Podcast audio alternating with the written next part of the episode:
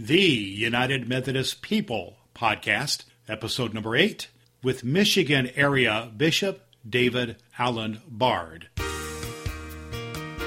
Hello, this is Bishop Julius Trimble from the Indiana area, and you are connecting with the United Methodist People Podcast with Reverend Dr. Brad Miller, doing all the good we can. The hurts of the world cannot wait for us to kind of figure out what we're going to do as a denomination for us to minister to those needs of the world. God calls us in Jesus Christ to minister to the needs of the world right now, regardless of some of the denominational uncertainty. And when I see people doing that, that to me is one sign of hope. Welcome to the United Methodist People Podcast with Reverend Dr. Brad Miller. Brad believes that strengthening the connection in the United Methodist Church is essential to accomplishing the mission of making disciples of Jesus Christ for the transformation of the world. The United Methodist People Podcast helps clergy and church leaders connect with key insights, hear inspiring stories, and learn from the people making a difference in the United Methodist Church through conversation and commentary. And now, here's Brad. Hello, my good friend, and welcome to the United Methodist People Podcast with Reverend Dr. Brad Miller. So glad you joined me today on this special episode as we talk to the bishops of the United Methodist Church. A series of episodes we're doing on the United Methodist Podcast where we speak to United Methodist bishops about some of the matters that really matter in our church these days. Our guest today is Bishop David Alan Bard of the Michigan area of the United Methodist Church. And I'm posing a question to all of our bishops over the course of the next few months. Between now, I'm recording this in mid-July of 2018, and through February of 2019 when we have our Call General Conference, which will be dealing with significant matters in the church. And I'm asking our bishops two very pertinent questions that I think need to be addressed. And I'll get into those questions here in just a minute. But I do want you to know that what the United Methodist People Podcast is all about is the belief that I have that strengthening the connection in the United Methodist Church is absolutely vital if we are to be effective in accomplishing our mission of making disciples of Jesus Christ for the transformation of the world. We need strong local churches, we need strong districts and annual conferences, and of course our general church needs to be strong. And however things shake out after 2019, we still need to have a primacy of grace in what we are about in the United Methodist Church and to strengthen our connection and our unity working together in order to accomplish our mission. That's why we exist. I am a local church pastor. I've been an elder in the Indiana Conference for 35 years or so and served many churches. I've also been involved with radio much of that time, as well as podcasting since 2012. And I believe in this medium as a way to spread the good news about what's going on in the United Methodist Church, and also for us to deal diligently with the matters at hand. So this podcast is all about strengthening the connection through conversation and commentary. So we have conversations with people who are leaders in our church and theologians, and particularly bishops. Right now is what we are doing. And so that's my role and that's my calling, and hope that you'll be supportive of this. We'll be here every week to share some good news with you about what is happening in the United Methodist Church and to deal directly in conversation and commentary with what is happening in our church these days. I want to encourage you that if you would like to get more information about what you and I are up to here on the United Methodist People Podcast, you can head over to the website. It's UnitedMethodistPodcast.com. There you can learn a little bit more about some of the past episodes of United Methodist People Podcast, and also get connected to us. You can sign up for our newsletter, our update page. And there you will also get a free gift, which is a multimedia presentation called The Methodist Way, which I think you'll find helpful in your ministry. Of course, this podcast is targeted towards United Methodist clergy and lay people and to the church. But please spread the good news with other folks that you may know who you think this might be helpful to. One of the ways that you can do that is by looking up our podcast on iTunes. and there you can subscribe to the podcast and give us a rating, 5 stars if you think we deserve it, and then also write a review for the podcast there in iTunes. You can find us on iTunes and some Stitcher, some other places like that, as well as on our website, UnitedMethodistPodcast.com. And we look forward to being here every week and to being helpful to building and strengthening the connection. Well, I mentioned that there's 2 vital questions that I'm asking all the bishops that I can to respond to. And those 2 questions are these. How are we doing? How is the church responding? How effective is the church in actually accomplishing our stated mission of making disciples of Jesus Christ for the transformation of the world? I just want to know how our bishops feel like we are doing in this matter. And the second question is the pertinent one, especially in relationship to what is happening in February 2019, and that is, I just want to get the bishop's view, each individual bishop's view of the way forward. What they feel like is the matters in the church as we face the General Conference of 2019. What are the implications of the various opportunities, the various scenarios that have been presented about how the church may look after February 2019, and just what they think is going to happen. And so I think these are matters that we need to deal with in the church and to have the good conversation and good commentary. And one of the places we can do that is through our conversations with our bishops. And today we are just pleased to have Bishop David Alan Bard of the Michigan area, who is with us to share some of his thoughts and his feelings. And we had just a great conversation with Bishop Bard, and I think you're really going to get a lot out of this. He talks about growing up in his faith, his walk in faith, and the local church that he was connected up to, and his some of his struggles and his journey in faith in his teenage and his college years, and how he really got involved with the ethics of the church and learned and got a doctorate in ethics from Perkins Theological Seminary, and then served churches in many capacities in the state of Minnesota, and then later on was elected to the episcopacy and served in Michigan for a few years now. He has some interesting takes on the state of the church in Michigan and some of the things that they've done there, and also some interesting takes on how we can come up with good, cogent arguments and develop own sensibilities about our personal takes on the way forward, and how we need to have arguments and opinions that are carefully thought out. You're going to hear him unpack that, as well as his just devotion to Christ and to the church. And I love to hear that. And how the way we do stuff makes a big difference as well. Today, our special guest on the United Methodist People podcast is Bishop David Alan Bard of the Michigan area of the United Methodist Church. So let's get into that interview right now.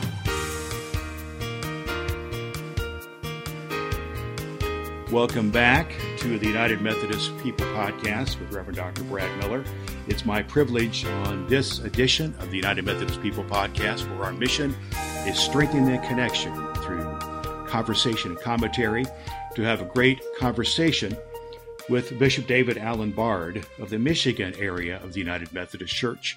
Bishop Bard served for many years as the pastor of the First United Methodist Church in Duluth, Minnesota, and he was elected into the episcopacy on July 13, 2016, and assigned to the Michigan area. And he has served in many capacities in our United Methodist Church for more than 30 years of service, and we are glad to have him with us today on the United Methodist People Podcast. Bishop, welcome to United Methodist People.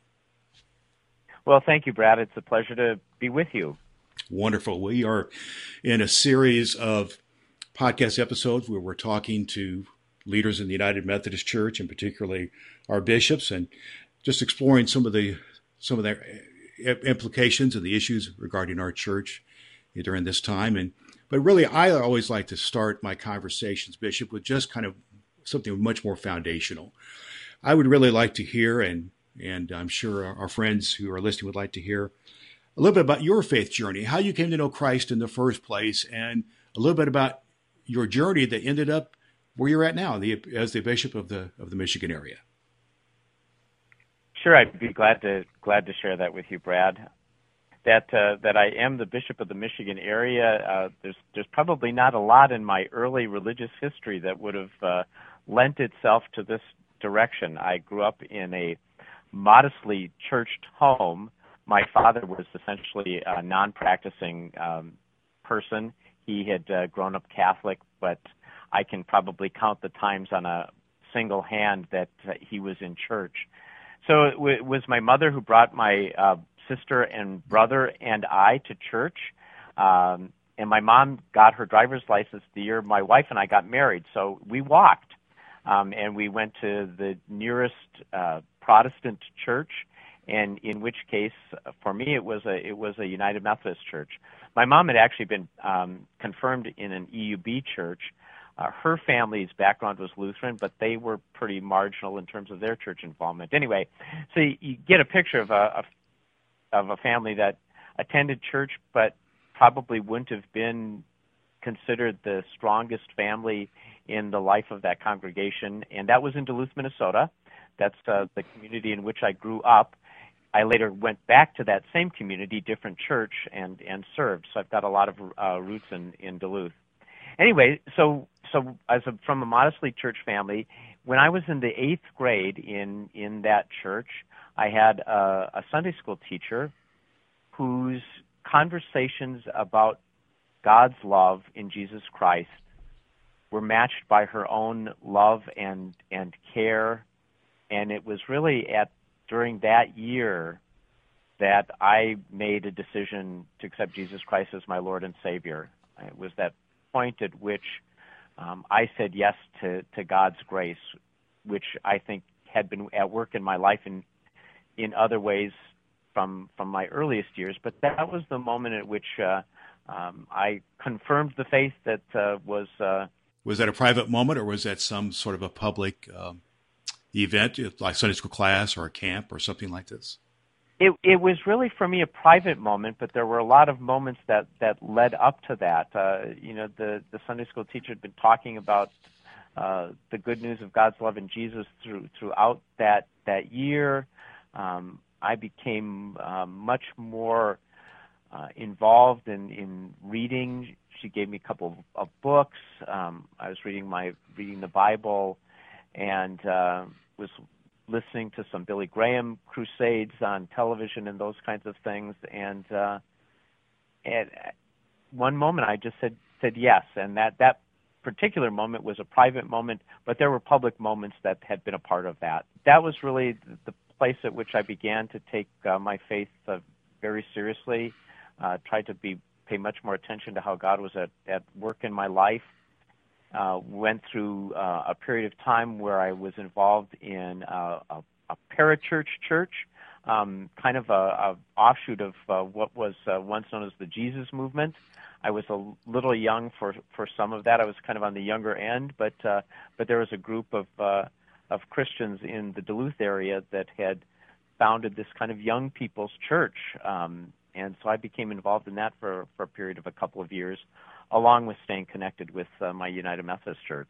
Sounds like you had some really individuals who were influential on you, and then you had to get a bit more organized and passionate about the church then. And how that eventually evolved, Bishop, to you getting involved, to deciding to heed the call of ministry and to end up being an ordained pastor in the United Methodist Church, and eventually to becoming a bishop? Sometime in those early years, 8th, 9th grade, I had some sense that maybe ordained ministry was a direction. As I mentioned, was involved in this Jesus People Church. Went a little bit further into high school and into my early college years. I drifted away a little bit. I always stayed connected with my United Methodist Church, but some of the intensity of those early years waned a bit in some ways. I began to ask some questions about aspects of my faith. Never completely gave up on my faith, but also was wondering about how it fit with some other things I was learning and picking up both in school and in some of my other reading. And I ended up majoring in philosophy and psychology in college. And when I got done with college, I entered seminary as much to put some of my faith back together as to answer a call to ordained ministry. My wife kind of kids me about that. She's, you know, when I was finishing college, we were dating at the time, and she said, you know, you said you wanted to go to seminary to answer some questions. She said, I'd never heard of that before. But thankfully, I was able to do that, and it was really during that first year of seminary that I felt that call again into ordained ministry. And part of it was a sense that I couldn't be the only person around who at times had struggles with my faith. I could share that journey helpfully with other people who at times maybe didn't just have a direct route from confirmation to wherever in their faith, who'd maybe never gone through some of those struggles. That I could be a pastor to people both who struggled and maybe who didn't. Your struggles and your questioning is the common human experience for almost anyone who is introspective at all. And if you were a philosophy major, then you were basically trained in critical thinking and to question things, and that came naturally. And so I would think that this has been helpful to you in your ministry, because really everybody's questioning one way, one form or another. Why am I here? What's it all about? What's the meaning of my life, and so on? What is meaningful and what is meaningless? And it seems to me that would be helpful. Your own search for identity and ministry and direction has been helpful to others. I have. There's been a number of times when people who have been on the margins have had a conversation with me, and I can kind of relate to some of what they've experienced, and I don't shy away from their struggles, their doubts. I can be with them in that, trusting that God's Spirit can work in the midst of that, because God's Spirit certainly worked in the midst of that in my life. And now that questioning eventually came a time when you made a commitment through the United Methodist Church to go that route. Tell me a little bit more about how that came about and how you end up serving the church. So I just had this sense, and I don't have a real dramatic call into ordained ministry story. It was really a dawning sense and perhaps a recapturing of a sense of call that I had experienced earlier, that God could use my gifts and graces helpfully in the church. And the additional element of that to me is that there was this strong sense of that's what I ought to be doing. And that just strengthened over the time as I was in my first few months of seminary. So I finished seminary, was ordained a deacon. That was our process then. Ordained a deacon, became a probationary member of the Minnesota Conference. Served my first appointment in a small town in the northwest corner of Minnesota, Roseville, Minnesota, 10 miles from the Canadian border. It was the kind of place that, frankly, a lot of the other clergy in the conference were very glad that they weren't appointed there, because it was kind of an isolated place, long way from the Twin Cities metropolitan area. But I was really glad. Bishop, was it a great opportunity, as we were often told when we have our first appointments? Well, so I met with the district superintendent, and having grown up in Duluth, which is in the northern part of Minnesota, he was the Northwest district superintendent, and I said, you know, I really like northern Minnesota. It's what I'm familiar with. And I'm guessing inside he must have been jumping up and down, because later I became the Northwest district superintendent and knew what it was like when somebody said they were interested in coming north.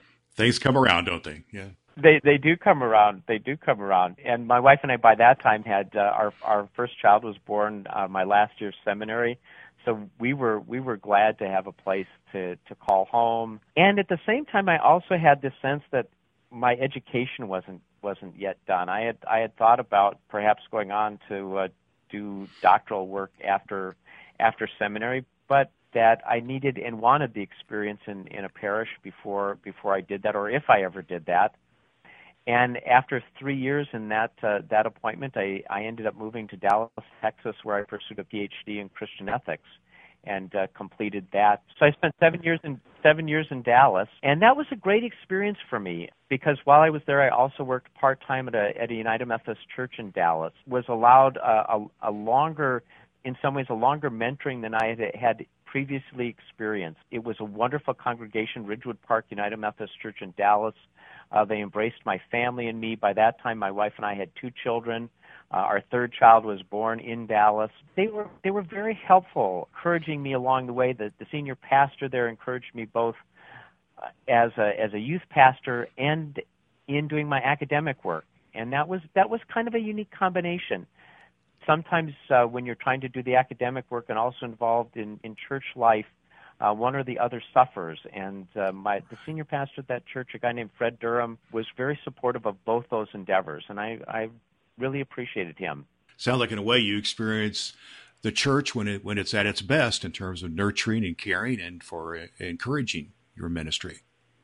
We really did. We really did experience the church at its best during that time. And when I completed my PhD, I had kind of thought perhaps I would go into teaching, and that never happened. Was appointed back in Minnesota. Now having served as a district superintendent and now a bishop, I'm kind of thinking, boy, if I had to deal with me, I can imagine some of the consternation I caused, because I think I called my district superintendent in March of the year I was going to Southern Methodist University to say, I've got this fellowship and I'm going to leave my church. And I'm thinking now, I really didn't give her a lot of time to find the next pastor for that church. And I've always felt kind of badly about that. And then, I finished my PhD. I'd always gone back to my annual conference every year when we lived in Dallas. I always went back and was at my sessions of annual conference in Minnesota. So maintained that connection. And so when I was completing my PhD, I said I'd really like to be considered for an appointment. And they were very gracious. I can imagine a little bit of the skepticism. Here's somebody who's not been in our conference for 7 years and suddenly is coming back. But I was appointed to a cooperative parish in northern Minnesota, Minnesota's Iron Range.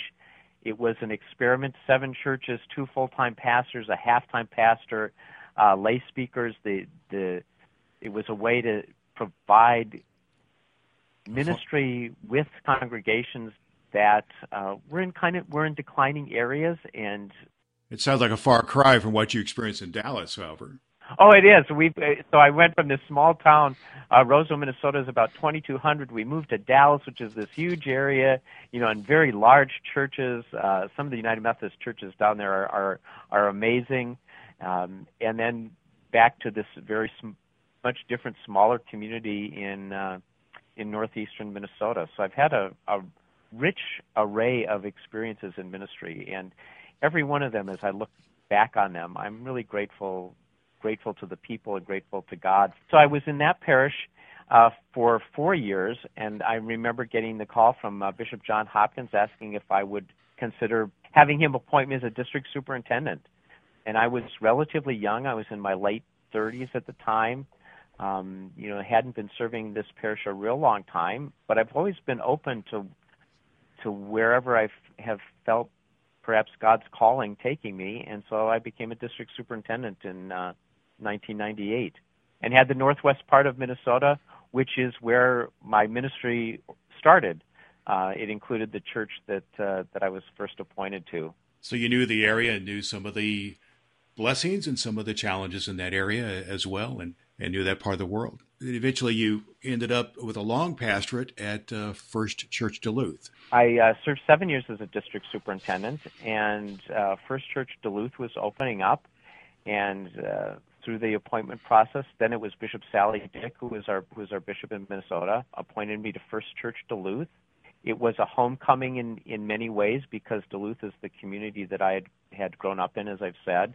My wife's mother and brother were still living there. My mom was living just north of there. She had lived in Duluth, and actually my mom moved outside of Duluth to the small community of Ely about 6 months before we moved back to Duluth. But anyway, it was a familiar place, and my congregation had people I had known in my youth. My junior high principal was a member of my congregation. My high school gym teacher was a member of the congregation. Some families that had come from the church I had grown up in that were now attending First Church were part of that congregation. And it was a good place to be. Minnesota, because of the geography, so much centers in the Minneapolis-St. Paul area, and sometimes the outstate communities feel a little bit estranged from what's happening there, at least at some level. And Duluth has a significant sense of itself as a kind of a unique community. So I think having come from that community, I had some credibility going back to the community in ministering there, and it was a wonderful place to be in ministry. Enjoyed the people, enjoyed the ministry. Duluth is kind of a big small town. It's a place where people stay for a lot of years, and it's a great place to be involved in connecting the church with the community. It sounds like that's a big part of what you have been about throughout your ministry and your career, and somewhere along the line you must have felt the call, or somehow it evolved where you were led to the episcopacy. How did that evolve out of First Church Duluth to where you're at now in Michigan? Yeah, it probably first started when I was a district superintendent. I enjoyed that superintending ministry. I know for some people it's a difficult ministry, and it certainly has its challenges, but there was something about it that, again, connected with some of my gifts and graces. Persons with whom I was working encouraged me to think some about putting my name forward for the episcopacy. I first was a candidate for the episcopacy in 2004. I lasted about 5 ballots. Again, was fairly young at the time, but I was Minnesota's endorsed candidate, and the Minnesota Conference has always been very supportive and gracious, encouraging me on. So I was a candidate again in 2008. That was a year that the North Central Jurisdiction elected a single bishop. That year it ended up being Bishop Trimble, but he and I were the last 2 candidates, and that was really quite a surprise.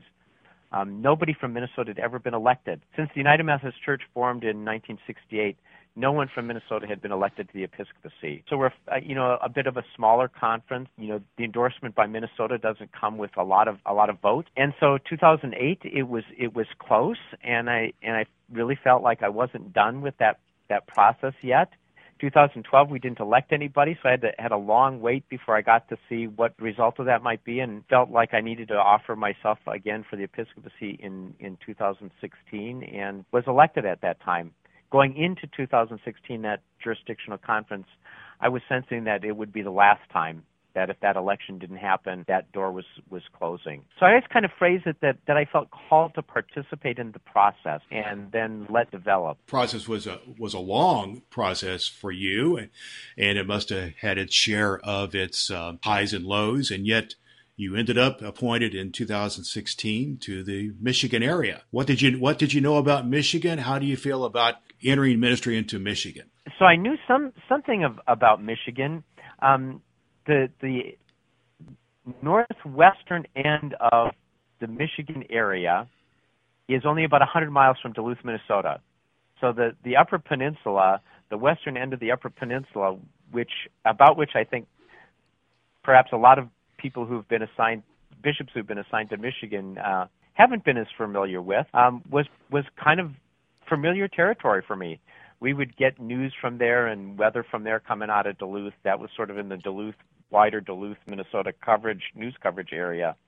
So I knew something of Michigan. My dad actually, in 1968, the company he worked for in Duluth, I think they manufactured door interiors for automobiles. They were moving their operations to Michigan. So when I was in the 6th grade, we came close to moving to Michigan. Of course, when you're in the 6th grade, you don't want to move. So I was really glad, and at that time it didn't work out. But I became somewhat more aware of Michigan. To be honest, I was a little surprised when we got the assignment.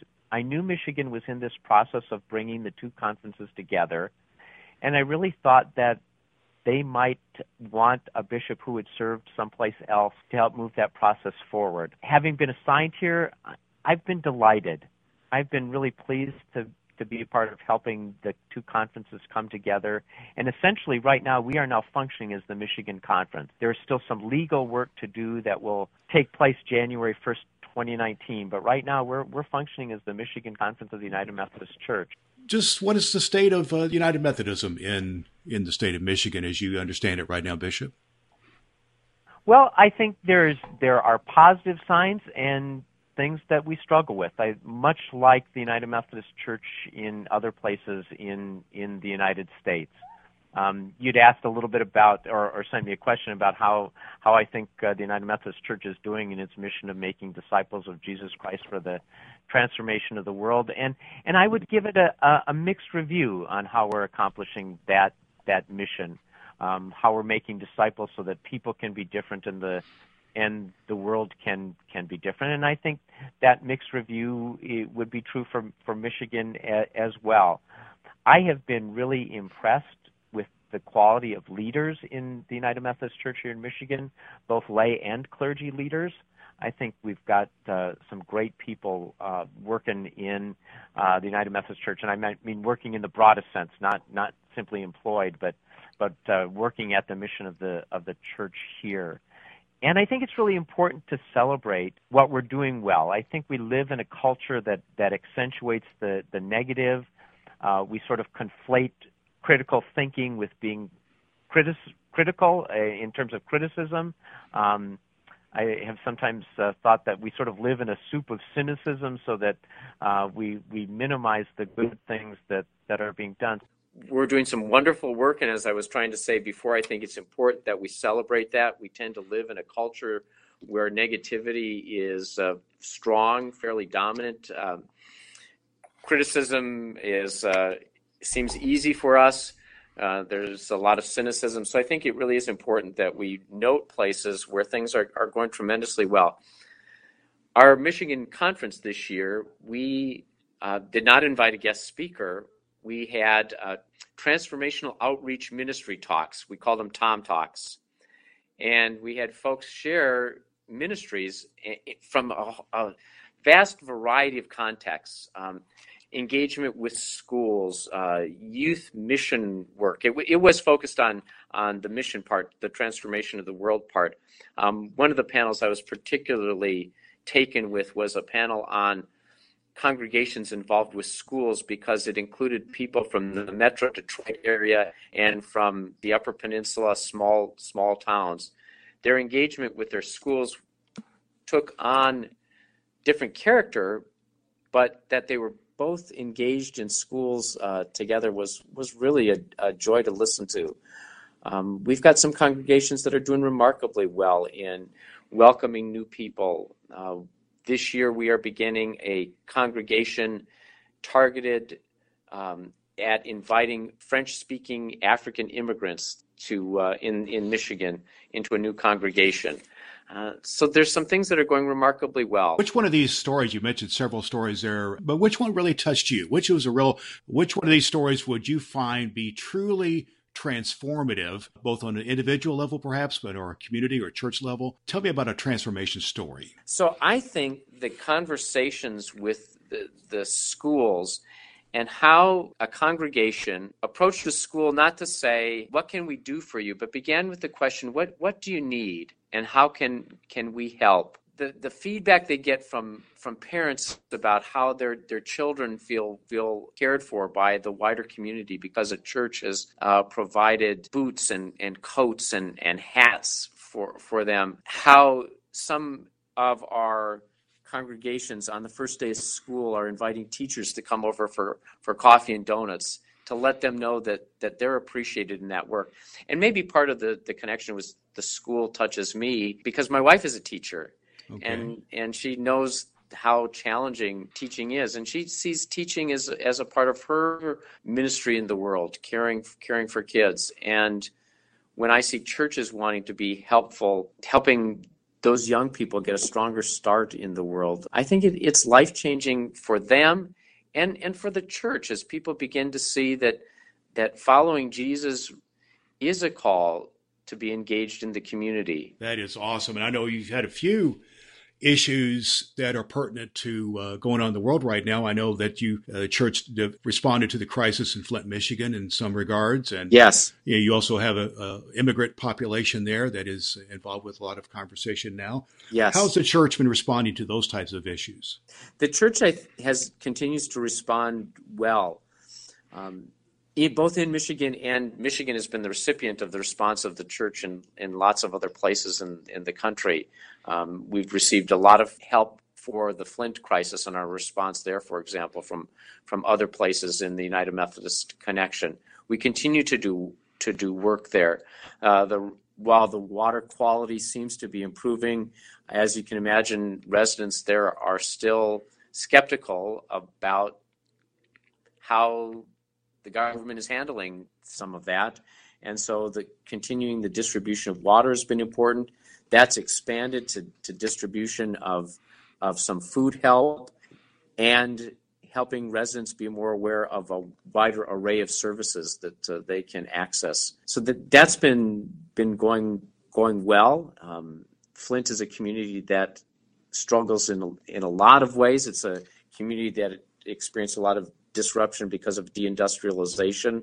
But I think there's a sense in which there's a bit of hope returning. Turn of hope may be indicative of next point of our conversation I really would like to have with you, Bishop, and that has to do with signs of hope or signs of direction in our whole United Methodist Church. Sure. And we are in as everyone who's involved with United Methodism knows, we're in a bit of a defining moment for our church as we move forward. And I would just like to get your take on the whole issue of moving forward or a way forward. A way forward. As it's been termed. I'd just like to get your take on the way forward. I know the Council of Bishops has met and the Commission on the Way Forward has met a number of times, and we're looking forward to General Conference in February 2019.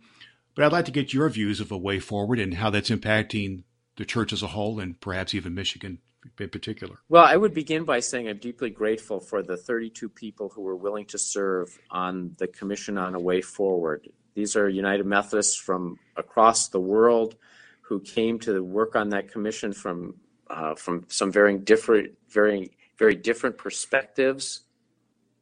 They gave a lot of their time and energy, prayer.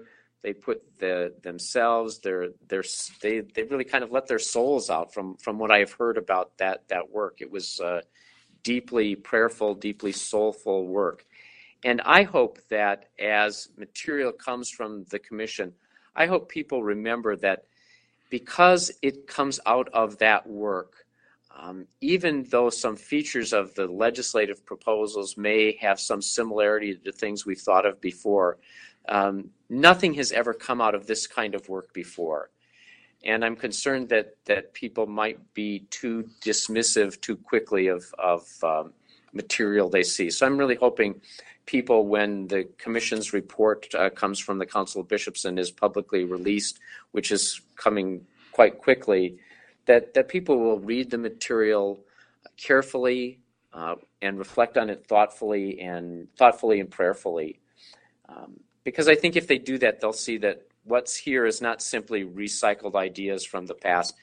For example, the one church model, I hear some people dismissing it rather quickly as just a regurgitated local option. And there are more elements to it than that, as I understand it. And I'm still waiting to read the entire report myself, but there are things that we've never seen before there. So I hope people will read it carefully and prayerfully.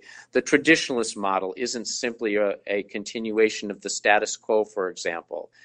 While it retains the current language of our Book of Discipline, it will offer some more stringent enforcement of the Book of Discipline, as well as perhaps some ways out for pastors and congregations and maybe even conferences. So again, I'm encouraging people to read all the material prayerfully and carefully. In Michigan, I have traveled around. I had about 8 sessions last fall and winter to talk about the Commission on the Way Forward and the issues that face us as a denomination. I've been very pleased with the quality of those conversations. People have been kind and civil, even when they have passionately expressed their points of view. And I'm really hoping that quality of conversation that I've experienced here in Michigan can continue both here and throughout the church. I have another series of 10 conversations now that will more specifically talk about the report of the commission. But those will be coming up this fall and winter. You've mentioned a couple times about being careful about being too dismissive of a view one way or another. And I know from your ethics background and from what I understand from your approaches that you want us to be careful about that, to have, when we have an opinion, to have it carefully thought out, to consider our opinions and to research and do things like this, and not to be dismissive, just say, well, everybody has their own opinion, so we all need to go our own way. Hey, thank you for reading my blog. Well, to try to do some research on my end as well. Thank you. But I would just like you to, if you will, I'd like you to unpack this approach that you have, this philosophical or ethical approach to the matter at hand of the way forward. How can we be understanding of other points of view and consider our own point of view and then somehow come out the other side? And of course, we have to state that the polarizing issue of all this is human sexuality, and how can we deal with those issues forthrightly, understand whatever side we're on, carefully consider it, try to understand the other side, and somehow or another come out the other side. That's, I believe, is the issue at hand. How are we going to come out the other side to something that is still can be effective in doing what we talked about previously, actually fulfilling our mission of making disciples of Jesus Christ for the transformation of the world? So I know I gave you a mouthful there, but could you just speak to that a little bit? Well, I'll try to unpack that a little bit, try to take it section by section. I do hope that we can be very thoughtful in how we have our conversations.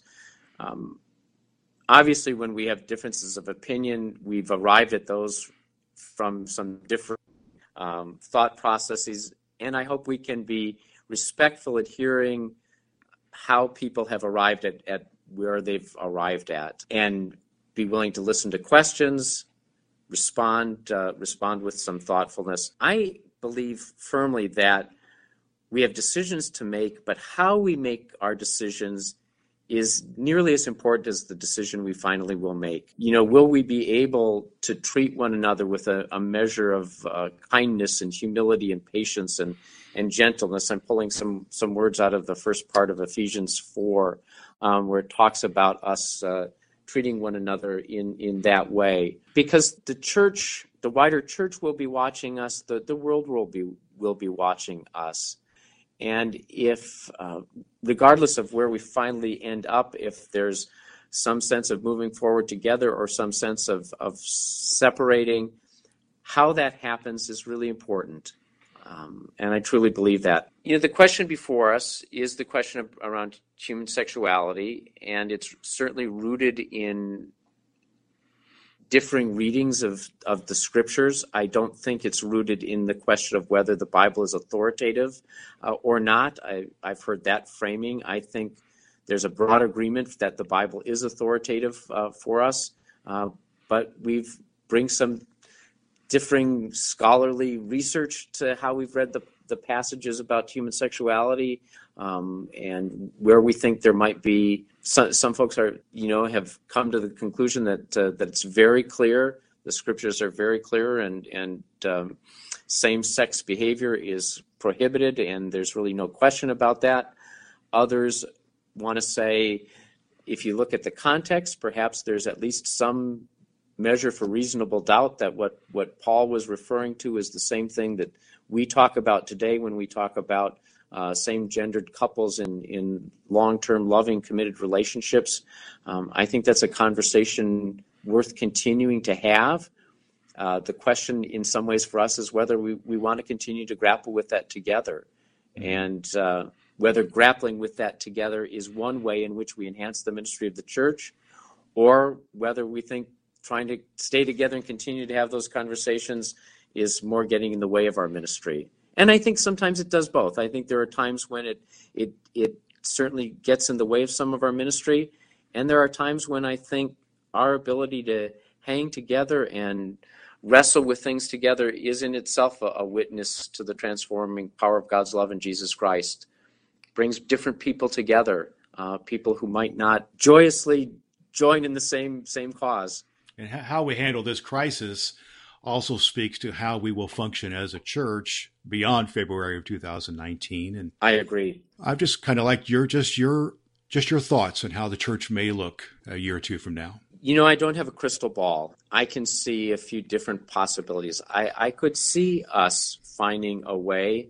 I've used the metaphor of space for and space between, staying together in a church that offers some more space for LGBTQ persons in the life of the church, and yet also at the same time offers more space between people who have some differing views on the inclusion of LGBTQ persons. I could see that that's a possibility, but I could also see folks deciding that what's most important right now for them is that space between, that we really need to go in a couple of different directions. I think that will have some messiness to it.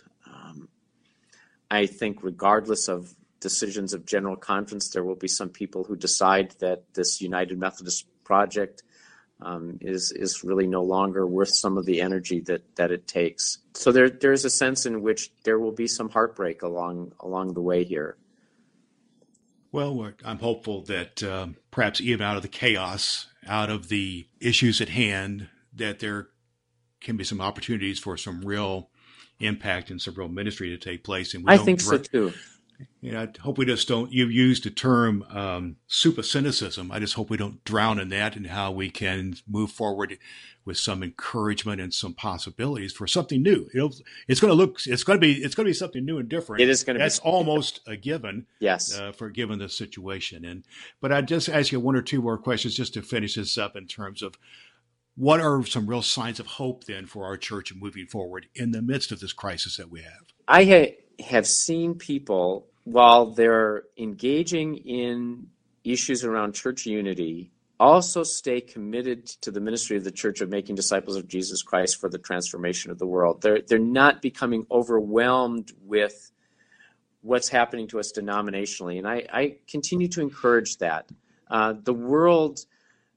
The hurts of the world cannot wait for us to kind of figure out what we're going to do as a denomination for us to minister to those needs of the world. God calls us in Jesus Christ to minister to the needs of the world right now, regardless of some of the denominational uncertainty. And when I see people doing that, that to me is one sign of hope. I have seen people and heard from people who are expressing a certain openness to talking about their differences in new ways that is hopeful to me. You know, I'm always aware that whenever I go to an event and have an event that's going to talk about human sexuality and the unity of the church, the people who come self-select. It's not necessarily a representative sample of people of Michigan United Methodists in that area of the state. But again, I've been really impressed by people's willingness to come together, to engage in some challenging conversation. And that's a sign of hope, because I think one of the gifts the church could give our wider society is modeling how people who have some strongly held viewpoints that are different are willing to listen to one another, to find places where they can engage in shared ministry together. You know, as a society, we're not finding a lot of places where that happens. And I think the church could witness powerfully to the Spirit by engaging our being that kind of community, that kind of body together. So perhaps a sign of hope for our church could also be an investment or a sign of hope for the world. After all, the world is our parish, right? The world is our parish. Well, Bishop, I appreciate you being with me. I'd just like to ask one more thing. When you're not actively involved with ministry or whatever, what is something you like to do? A hobby or an event, or what's something you like to do just for you or your family? So this past weekend, I preached in Traverse City and northwest part of Michigan, and went up a day early, and my wife and I spent time at the Sleeping Bear Dunes National Lakeshore. Just enjoyed getting out, spending time together, walking around in the sand dunes, and appreciating the beauty of nature. So I enjoyed that. Love to read, love to listen to music, follow baseball pretty avidly. I don't have a kind of a consuming hobby. Probably reading might be it in some ways, but I enjoy learning. I enjoy just opening my mind to the wonder and beauty and complexity of God's good world. And out of learning comes growth. And we've grown a lot from our conversation with you today, Bishop. We really appreciate it. If people want to be in contact with you, is that okay, Bishop? If the people go to your website, for instance, and sure, have some interaction with you, and we'll certainly put that in our show notes, your connection there. That's MichiganUMC.org. Is that correct? Okay, very good. Well, Bishop, we really appreciate you being our guest today in the United Methodist People Podcast. where it is certainly our mission to strengthen the connection through conversation and commentary that impacts the people called United Methodist.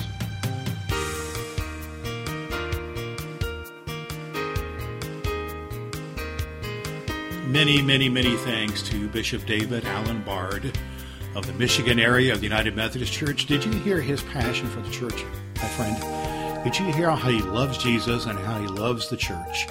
And is just passionate about how the church, the expression of the church, is being lived out, and how we just really need to use our every aspect of us, reuse reason and experience and the whole quadrilateral aspects of the church and the biblical knowledge and all these things and experience in order to have the best expression of the church. And just to touch on a couple of things that I think Bishop Bard lifted up that I would really like to see us all as United Methodist clergy and lay people and people who love Christ through the United Methodist Church can pay attention to. One of those was the idea of civility and kindness in our conversations. We have a lot of things going on right now, and we need to have a sensibility of how we do things does matter.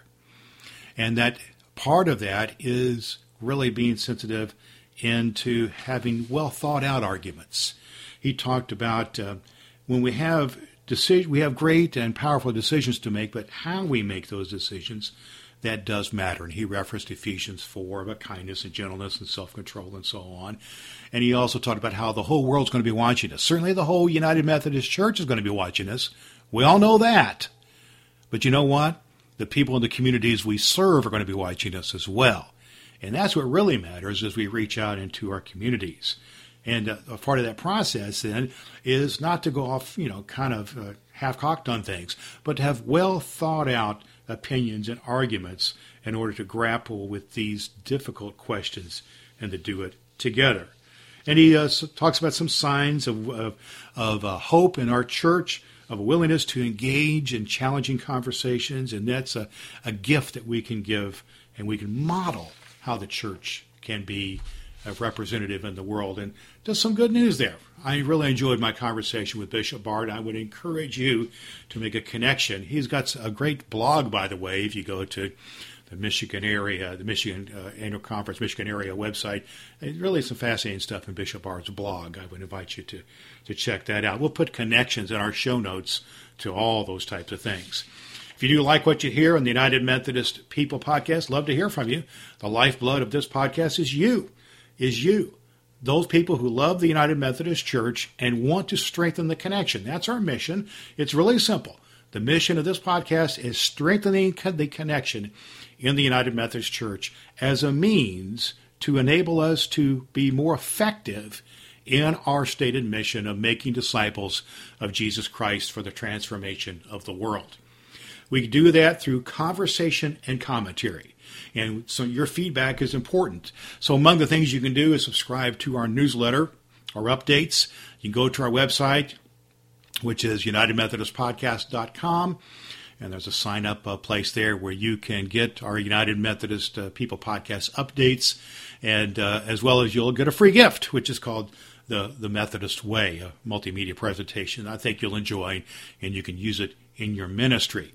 You can also be helpful to us by spreading the word through your network, through your Facebook pages, through your people that you know who you think the United Methodist People podcast may be helpful to. Among the ways you can do that, oh, by the way, is go to iTunes. And iTunes, you can subscribe to the podcast. You just put in the search field, United Methodist People Podcast, and we'll pop up there. And you subscribe to the podcast. There's a little button that says subscribe. You do that. That helps us get the word out to others. And then rate the podcast. A 5-star rating would be beautiful, and we would love it and we would appreciate it, but be honest and forthright with us. And then also leave a review, just a line or two, and will be a review for us. So that's something that you can do. If you'd like to be supportive in a little further way, a little deeper way to the United Methodist People podcast, you can be a patron of the podcast. There is certain expenses involved with putting on a podcast of this nature for hosting and for the website and things like that.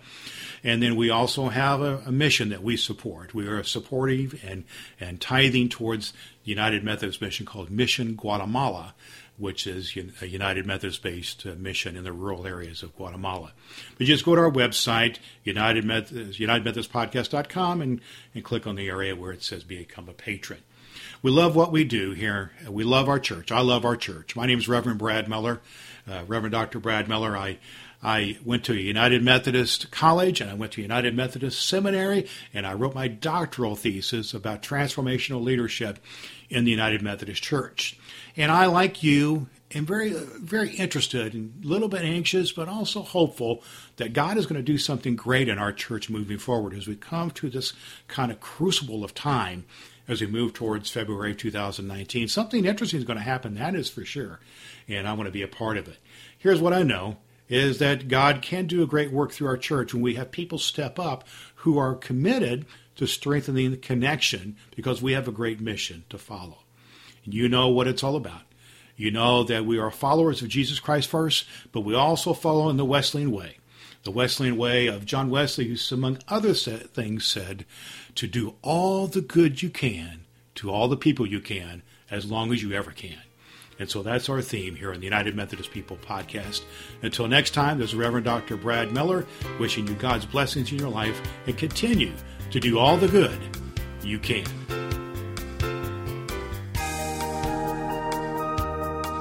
Thanks so much for listening to the United Methodist People Podcast with Reverend Dr. Brad Miller. You can continue the conversation and commentary about strengthening the connection in the United Methodist Church to accomplish our mission of making disciples of Jesus Christ for the transformation of the world. Visit the United Methodist People Podcast on the web at UnitedMethodistPodcast.com and connect at Facebook.com/United Methodist Podcast. And always do all the good you can.